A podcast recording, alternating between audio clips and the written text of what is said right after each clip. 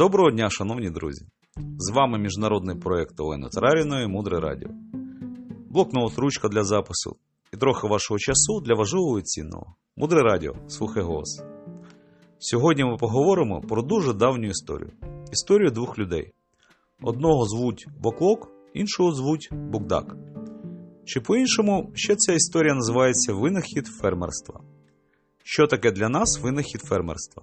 Напевно, це новий засіб досягати мети.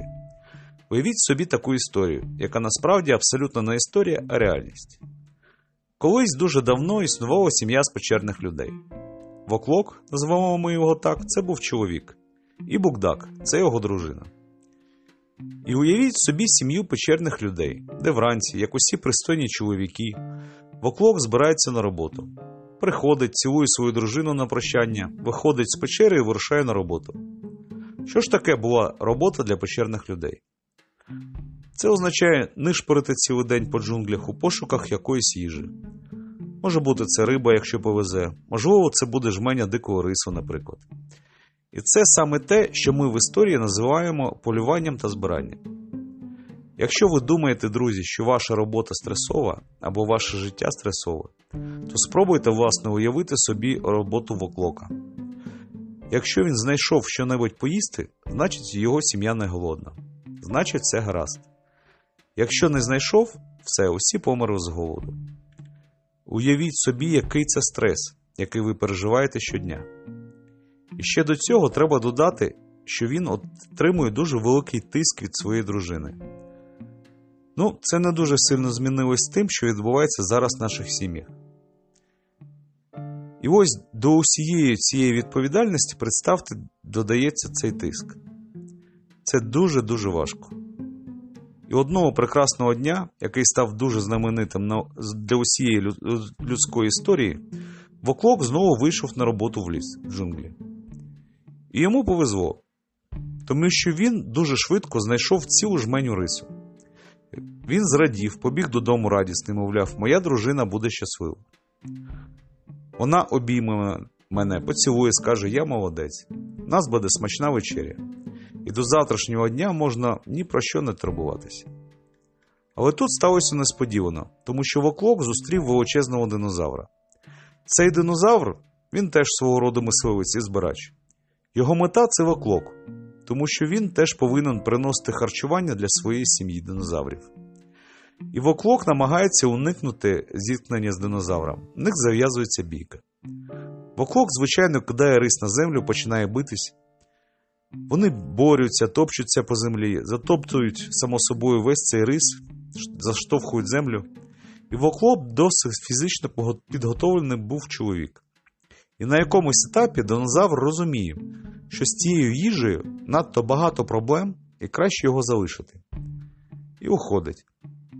Ну, все зрозуміло. Воклок кинув рис, тому що життя на даний момент був, було важливіше, ніж рис. Що робити? Він намагається знайти хоч що-небудь, але, на жаль, все затоптано так, що неможливо нічого зібрати. І які його дії? Він повертається додому і говорить: Букдак, мені так повезло, спочатку повезло, а потім не повезло. Розповідає все своїй дружині. Вона, звичайно, в печалі. Думає, оце у мене чоловік. Але проходить 5 місяців.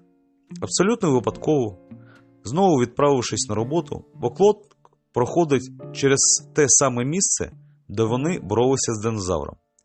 І тут несподівано він бачить, як в цьому місці росте величезна кількість дикого рису. Просто настільки багато рослин, що до цього дня він такої кількості навіть уявити, уявити не міг. І тут все в одному місці. Він радісний починає збирати цей рис. Сідає навпочепки і тут починає згадувати: рис це місце, де ми боролись з динозавром. Ми боролися, штовхали землю, рис падав. І тут у нього настає осяяння. Це момент, коли людина уперше зрозуміла, що речі взаємосв'язані, що ось зерна рису, які впали в землю, це і є той рис, який він посадив, виростив. Якщо рис саджати, а не просто з'їдати, то його можна виростити скільки завгодно багато. Представляєте, одного разу в житті хтось з людей це зрозумів. І дуже радісний починає збирати цей рис. Швиденько все збирає і з цими жменями рису мчить до своєї дружини. Дивися, дорога, дивися, що я знайшов. Дорога закочує очі і говорить: О Боже, знов. Він говорить: Дивися, дивися, що я зараз робитиму.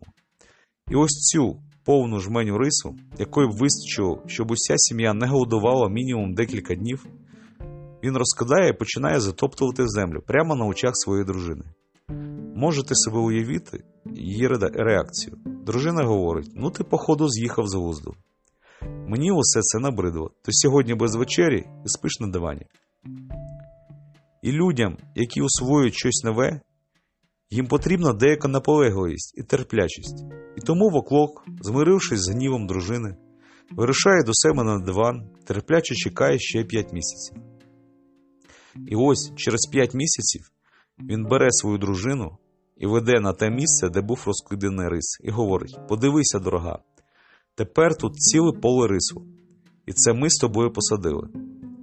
Тепер вже починається зовсім інша історія про те, як чоловіки починають працювати для того, щоб виростити рис. А дружини починають готувати цей рис щодня. Потім увечері вони сперечаються по темі, хто ж митиме посуду. І так мораль тут така, що оскільки фермерство існує на цей день абсолютно точно, ми можемо сказати, що колись в історії мав бути факт, що воно було винайдене. Звичайно, ми не знаємо імен людей, які це вчинили. Але проте уявіть собі, яке зрушення сталося на планеті, які зміни.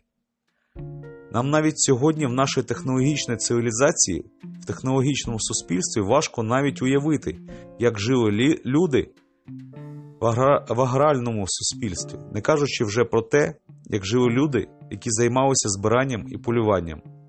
З одного боку, ця історія про аграрний сектор, про живлення, про організацію життя. Але насправді це глибока історія про наше мислення.